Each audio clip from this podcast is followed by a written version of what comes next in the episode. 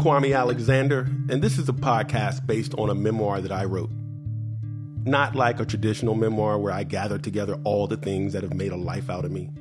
Not me opening a door to my childhood so that I can understand my fate as a man, as a father, as a son. It's just a collection of snapshots of a man learning to love again and wanting to share everything he's learned about love, which it turns out ain't a whole lot, with his daughters. This podcast is a poet grappling with loss and longing, with questions he's been too afraid to answer. So, I've asked some fathers to help me, to share their stories. And today's guest is a leader of leaders. With over 25 years of HR expertise in global enterprises, as a coach, he has served as a career advisor for presidential appointees and leaders of the Obama administration. His day job is as vice president HR business partner for Cardinal Health. And his life job?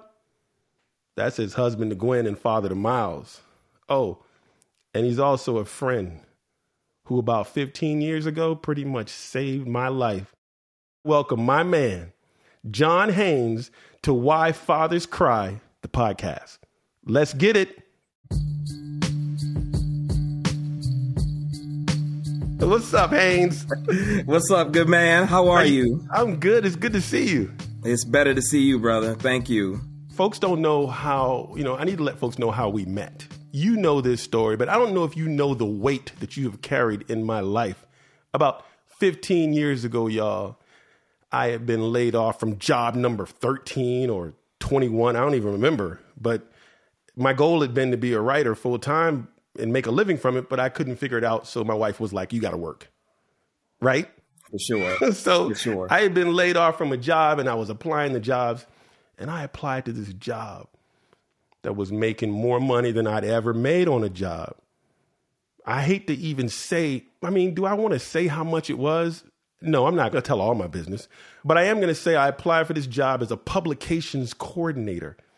And I went into the interview, the only suit I had from a place called Hecht's. John, you know where Hecht's is? Do I ever? yes. Yes. Hecht's, Hecht's is like the old Macy's, y'all. Like Hecht's is, yeah, it's storied Washington, D.C. area based department store. My only suit I had that I could afford, it was a, I feel like it was a navy blue suit. And I had some, you know, I wear a size 15 shoe, John. So I had some shoes from maybe Nordstrom Rack or something that I had gotten for 49 bucks. I thought I was looking fly. I came into the interview, right? Yes, sir. And sitting across me, sitting across from me was this fella who was, you could have called him Dapper John. John Haynes was the HR director at this company. And he had on a bow tie with a suit and some some shoes that were just shiny, beautiful, and his grooming was flawless. And I sat there like, I ain't no way I'm getting this job because I look a little bit suspicious. and John, I sat there and I remember you interviewing me and seeming really interested in not just my qualifications, but who I was as a person, as a man. And I remember um, showing you, I think, a copy of my book that I had written. 100%. And it was a book called Do the Right Thing Seven Steps to Publishing Success. And I didn't usually show my books to employers because, you know, folks might get jealous or they're like, why you need a job? You wrote a book. But I remember going home and telling Steph, man, that'd be a great place to work. But more importantly, I just met the coolest guy ever. And I remember you offering me that job. I remember getting that phone call and you changing my life. You remember that? Uh, 100%. And I don't tell it unless you tell it. So I'm glad that you told it. And really, what I'm looking for is the spirit when someone walks in the door. Your, your need wasn't the job. Your need was the bridge. And it was my job to provide the bridge for you and my job to hire the best talent uh, for that moment, for that season, for that company. And all the seasons just merged together. So I'm glad that we connected, man. Man, it wasn't just a connection. But you you gave me the job. You I had an office that I don't know if you remember. I had an office downstairs that had a door to the street. Like I had my own entrance and exit. Yes, sir. you deserved it. You deserved it. Hey, and you put me in community with other like-minded individuals who were about the business of trying to change the world. Like this was a this was a business that was about literally going into developing countries and making them more sustainable economically, socially, educationally, health-wise. I mean, it was a it was a good place to be. But here's the biggest thing I remember, Haynes. And that is because I know we want to get into what we're talking about today, which is going to be a difficult topic for both of us. The thing is, Haynes, my second daughter was born during my tenure at this company. And the health insurance that you all had was banging. You don't understand. yes, I do. you were there in one of the most joyous, beautiful moments of my life where I began to understand what it meant to have unconditional love, and that was the birth of my kid. And you made you made that journey a beautiful thing. And I I also know that, you know, in addition to that shared moment, we also share another monumental moment in our lives. Yeah. Sort of a polar opposite of emotion. When we talk about what it means to be a father, which you and I are, we also know that that starts with us as sons. Yeah. Because we learned how to father first by being sons. Ocean Vuong, the writer, says that grief is perhaps the last and final translation of love. This is a piece for us to discuss, Haynes. Portrait of a mother and son. Remember in the hospital room when your lungs stopped behaving and the doctor asked if I wanted to shut off the machine, the one loaning you breath? And I asked if you wanted to go home, to die in your bed and you squeezed my hand once for yes. There was this moment where I saw in your face a smile the size of a planet. A woman lifting her lavender dress, walking into the water, unburdened, arriving at herself, smelling of honeysuckle, naked with happiness. And even though I'd been the one to ask the question, I was not prepared for your answer, for the drowning sadness that has owned me ever since. There are answers I still need. How you made a fire, pancakes, got four kids bathed and ready each morning, founded a school, spent real time with your parents twice a week, cooked an entree and two sides for six people every evening, stayed when he strayed, still believed in love wholly and solely, and danced joyfully around the house like the sea was a part of your body. I've always wondered if you ever cried at night, long after we were dreaming a world. Now you are gone, and I've carried your ashes from one country to another, like luggage that I cannot unpack, like little North Stars I cannot touch. I have come to a crossroads, no longer wanting to suffocate, waiting to exhale, trying to find my own answers, the right words, to say goodbye, to thank you for leaving me with some soul to keep, to finally let go of your hand, to go home, to live, to love anew.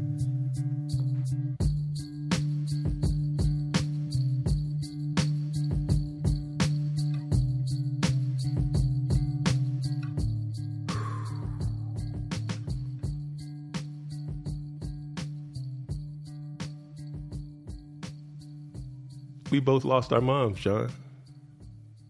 100%. And for me, it was six years ago. And I just wanted to talk about what that's like with someone who's gone through it,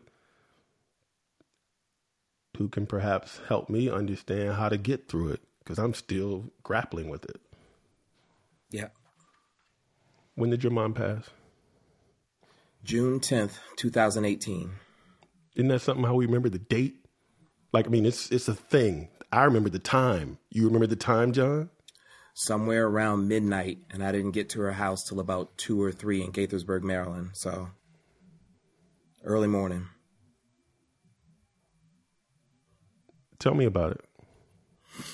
So by this time, I was expecting her to go. And this was a time where she no longer knew who I was. She was more there than here. Mm-hmm. Um, but the responsibility for me was I knew her, even though she didn't know me any longer. And I listened to the nurse's view of death because they had seen it thousands of times. And what they were saying is that she was reconciling with God um, and that she was getting her affairs in order. And I believe that she saw people come from her past to escort her. I had asked God from the beginning of her diagnosis, four and a half years before that, what do you want people to see? What do you want me to do? And he said to be there for her. The world changed, my job changed to be there for her every night. Hmm. To move to, to travel from Arlington, Virginia after work to Gaithersburg, Maryland, five, six times a week to to help her. Just if it was just for five minutes to check on her. Right. In the process of dying. And we thought that she was going to live. We thought she was going to overcome pancreatic cancer. But she was the best warrior I've ever seen. And the lesson from her living and dying was about faith. She had the best care at Johns Hopkins, but it wasn't the care that made her survive. It was actually her faith. And I, and I saw that in one particular instance where Kwame, she had gotten down to below 100 pounds and barely making it to the bathroom. And in this one instance, I was coming up the stairs. She didn't know I was there and she was coming from the bathroom and she just made it to the bed, even though it was 10 feet away from the bathroom. She just made it to the bed. And when she made it to the bed, she climbed up there with every effort that she had and she just put her head down. So I thought she was purely exhausted. But then I just listened for a moment. It wasn't her exhaustion. She was praying. She was praying. And that's what let me know that this woman is the strongest thing I've ever seen. And I came from her. So the question was when she actually passed, what do you do when your ride here is gone? Wow. My job was to drive. Okay. My job was to then drive. She took me to get my driver's license when I was 16. The day I turned 16, it was snowing in Gaithersburg, Maryland. She knew I was pressed. DC word. She knew I was pressed to get the license. She took me anyway. That was the metaphor for me to continue to drive after she was gone. Hardest thing but best thing. I could not be here without her taking her promotion. Wow. Wow. John, I recall, you know, first of all, that's just such, such a powerful, you know, metaphor. This that she took you to get your driver's license. She prepared you for this drive.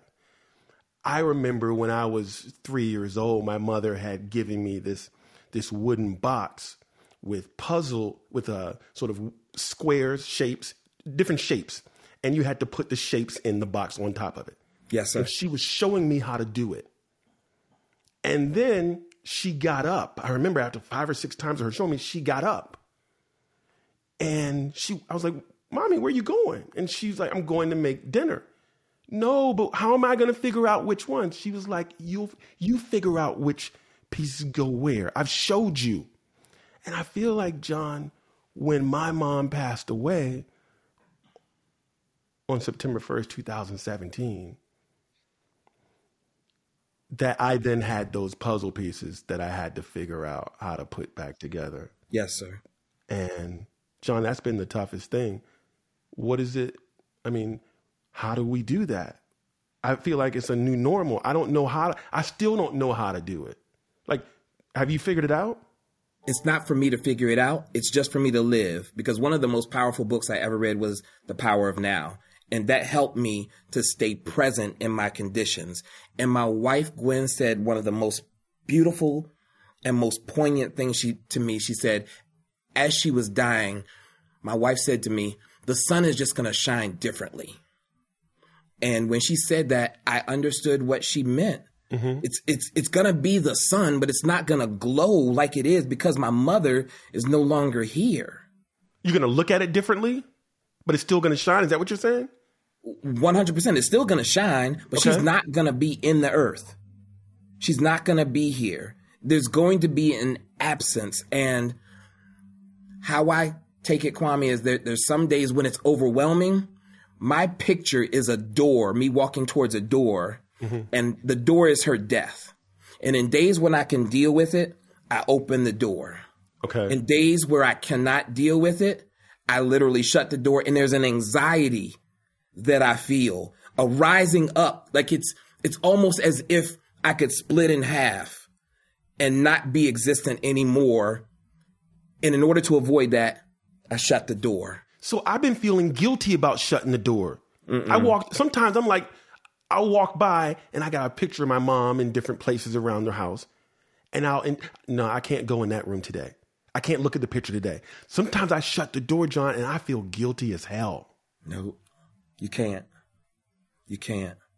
Because you have to take the expectation off of yourself to to be strong just because she would want you to be strong or to hmm. be strong just because you're a man. Right, right. No, it's, it's both of them. Right? Brene Brown would say that m- women try to pursue perfection, men try to prevent being perceived as weak.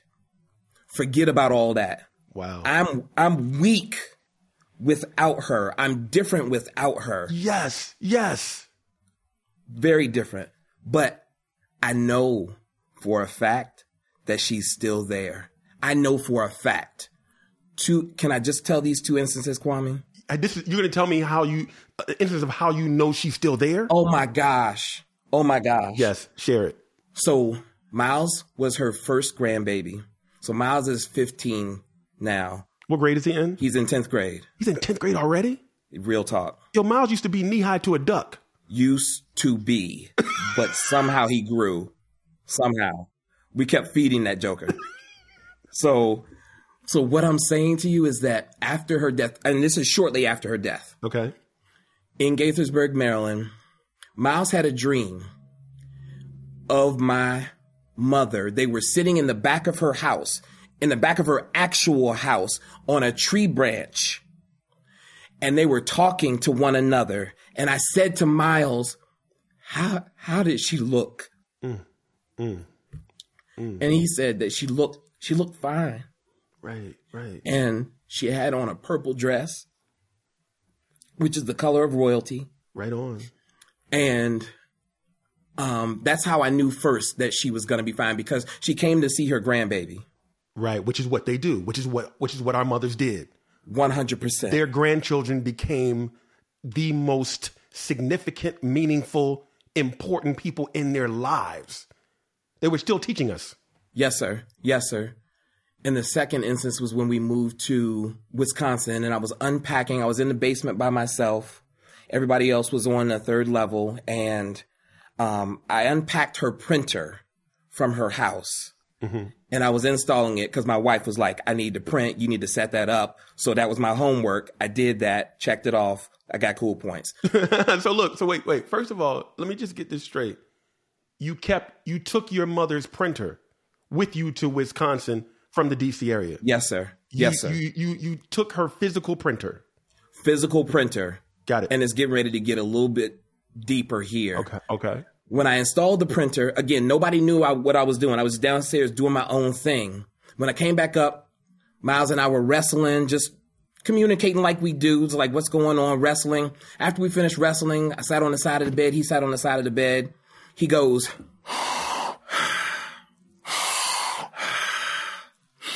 he was like, you smell like grandma. Whoa. No idea I was installing her printer. No, nobody knew. He said, "You smell like grandma." I was like, "Well, you would never know. I was just installing her printer." Look at that. So, I know she's there. She's there. That's right.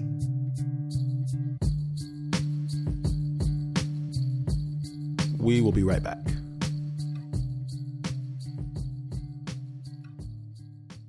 I've been to thousands of bookstores all over the country, but one of my all time favorites is Brain Lair Books.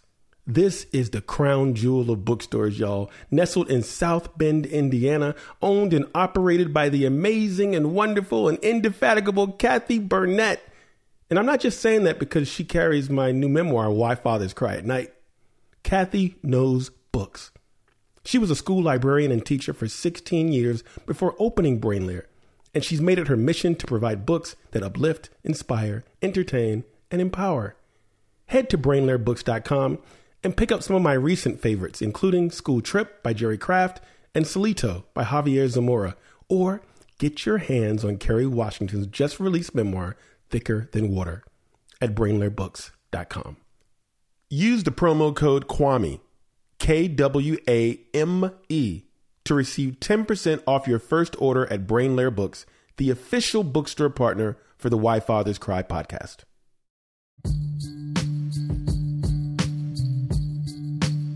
Two things I, I, I want to unpack here.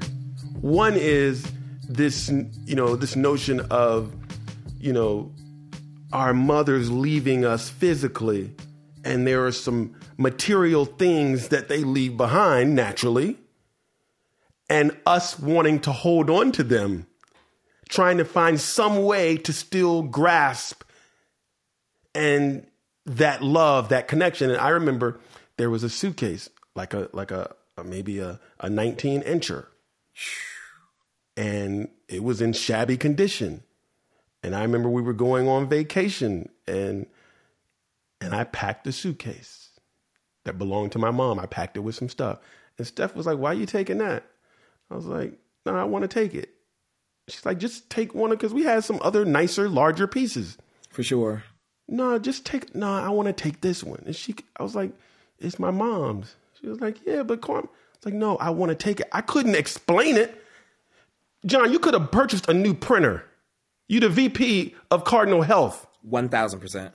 I could have I could have gone to Nordstrom and gotten another piece of luggage, but I still got the luggage today. Yeah. Is it as simple as we're just trying to hold on to these things and it's it, it all matters, the big and the small? I, it, there's no need for any explanation. Period. Thank you. Thank you. I don't have to justify it. You don't have to justify it to anyone. It just is. It just is. It just is. And in 20 years, you might let go of it. Tomorrow, you might let go of it, but it doesn't make a difference. It just, it's a piece of you right now. Mm. And that's how you're processing your process. Woo.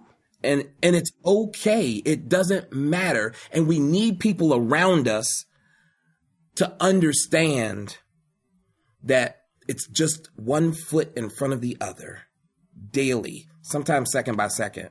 The car is my sanctuary, bro. That's where I sing. Right. That's where I cry.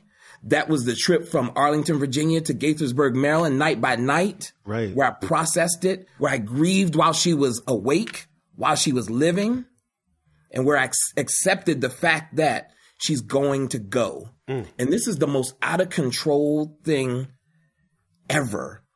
I know where she is spiritually, Right. but Kwame, where is she? Yeah. Where is she? Right. Because it, you, you sometimes you start you wake up or you'll you'll smell you'll smell lavender or you'll cook her favorite dish and you'll for a moment you'll think, "Oh, let me let me call her real quick." But you can't call her. Ooh. You can't call her. I mean, but maybe you about to tell me you can, and I hope you do. Can't. But you can't call her. But No, here's sir. what I do know. I do know a year and a half after she passed Haynes, I moved to London. I do know that after your mom passed, you moved to Wisconsin. Yes. Haynes, it was so easy for me to pick up and leave. I don't know what it was like for you, but I, I need to.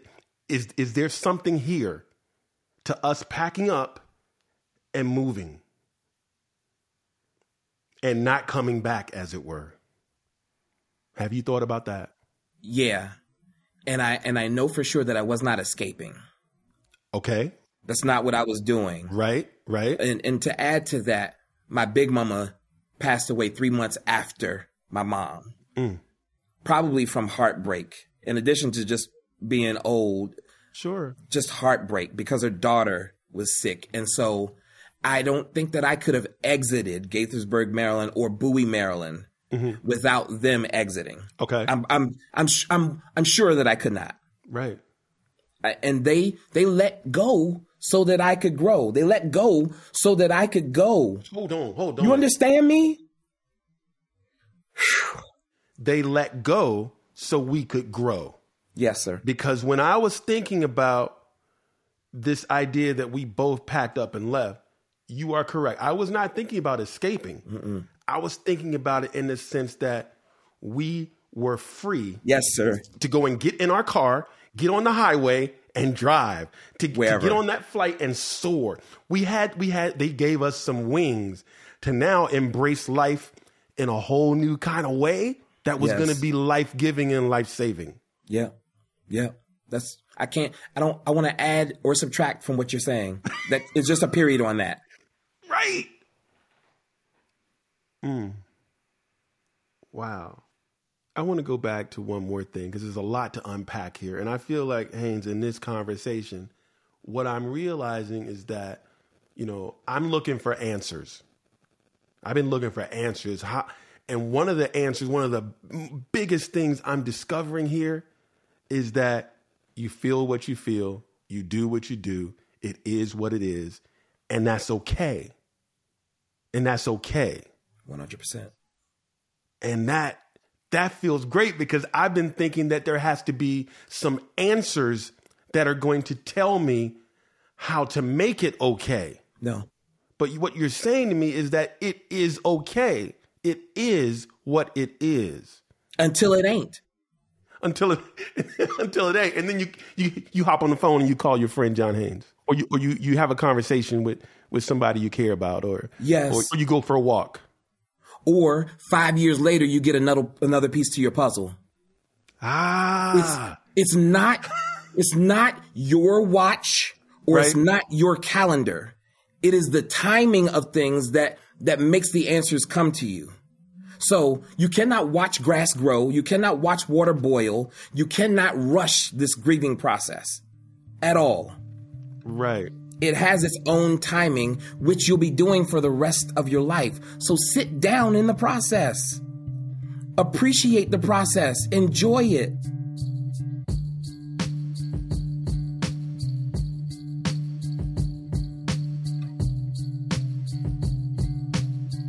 There are times when I have two daughters.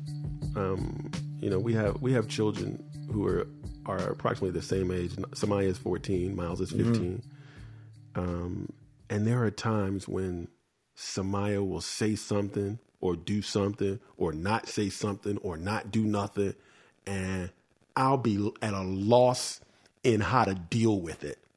And I'll I'll I'll do my WWMD.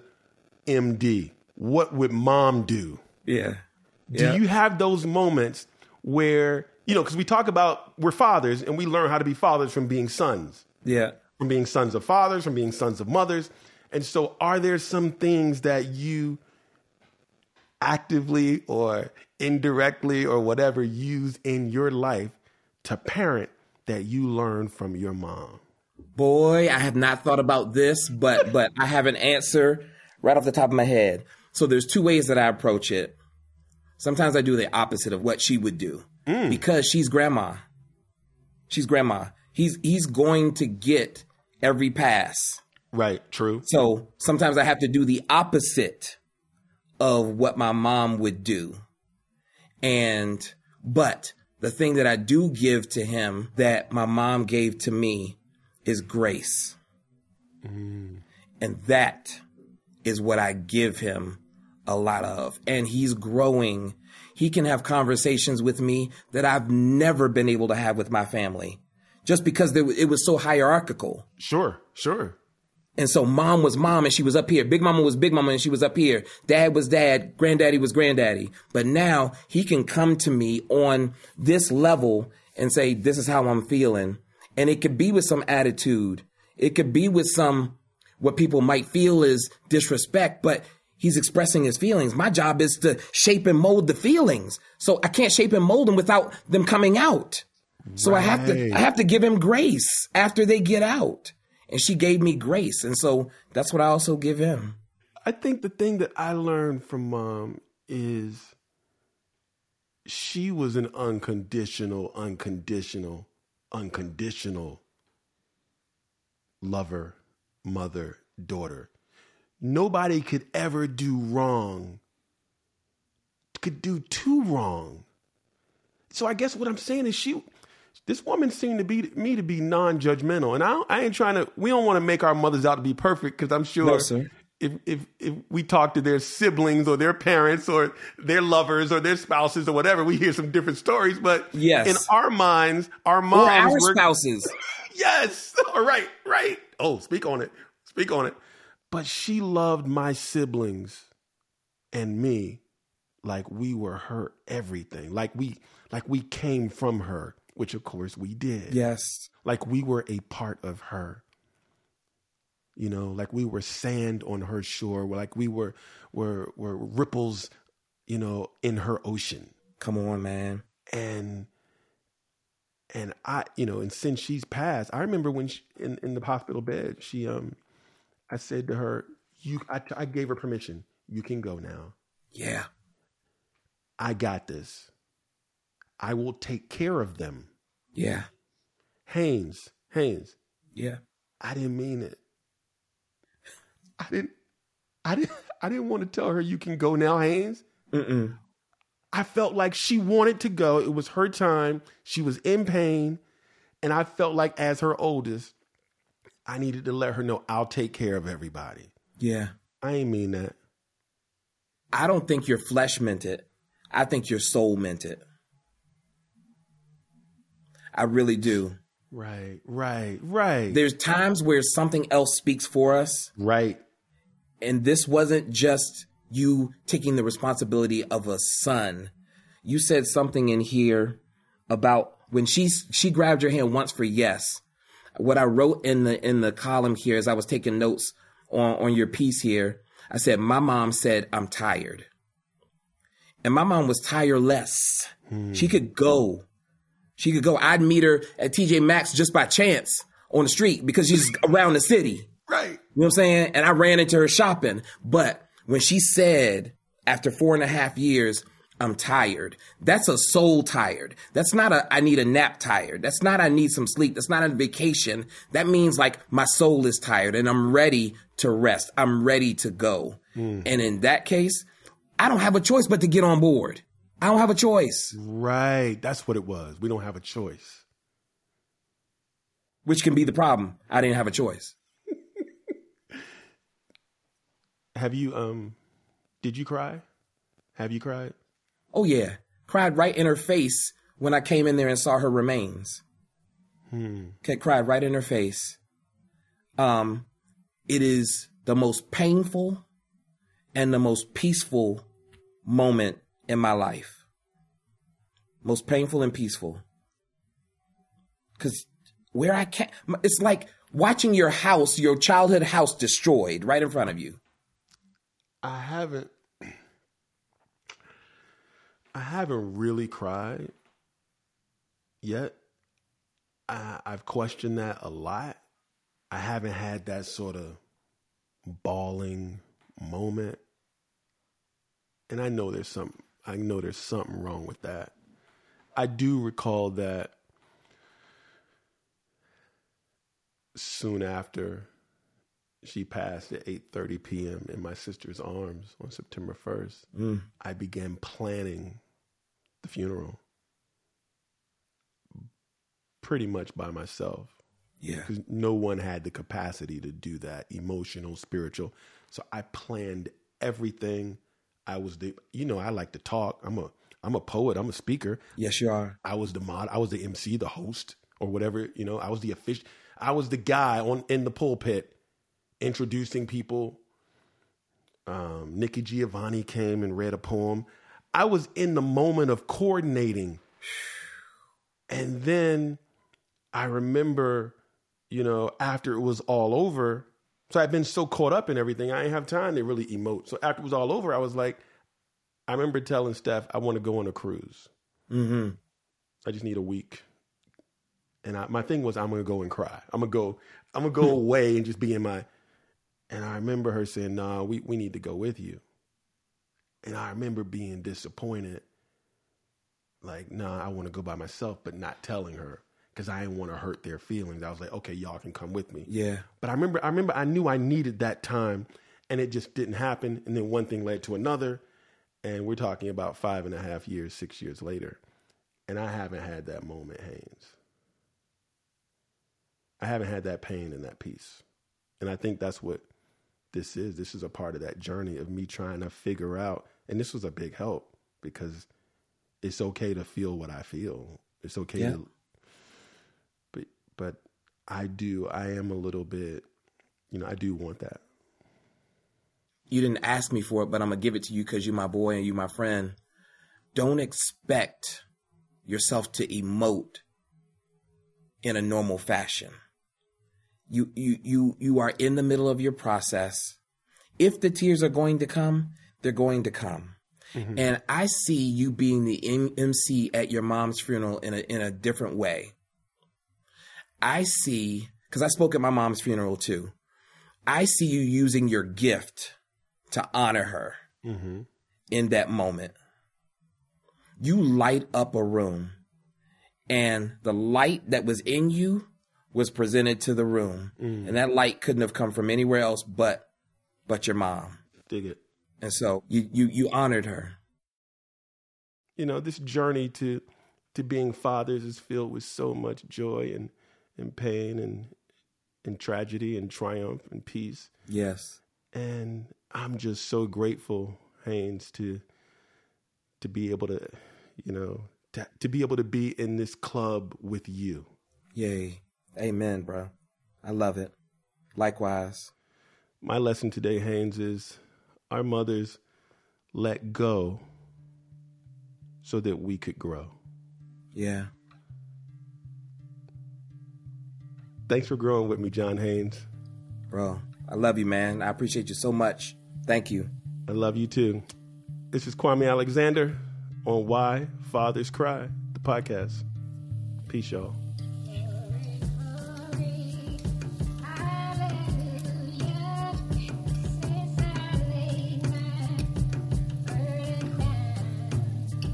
Why Fathers Cry is a Big Sea Entertainment production, hosted by Kwame Alexander, produced by Sarah Grace McCandless, studio audio engineering by Edgar Diaz, post production by Jeremy Brieske at Burst Marketing, theme music St. State Street, composed by Joshua Gabriel and Bryant Terry. Learn more at whyfatherscry.com. Special thanks to our guests, our sponsors, and to you for listening wherever you get your podcast. We appreciate you.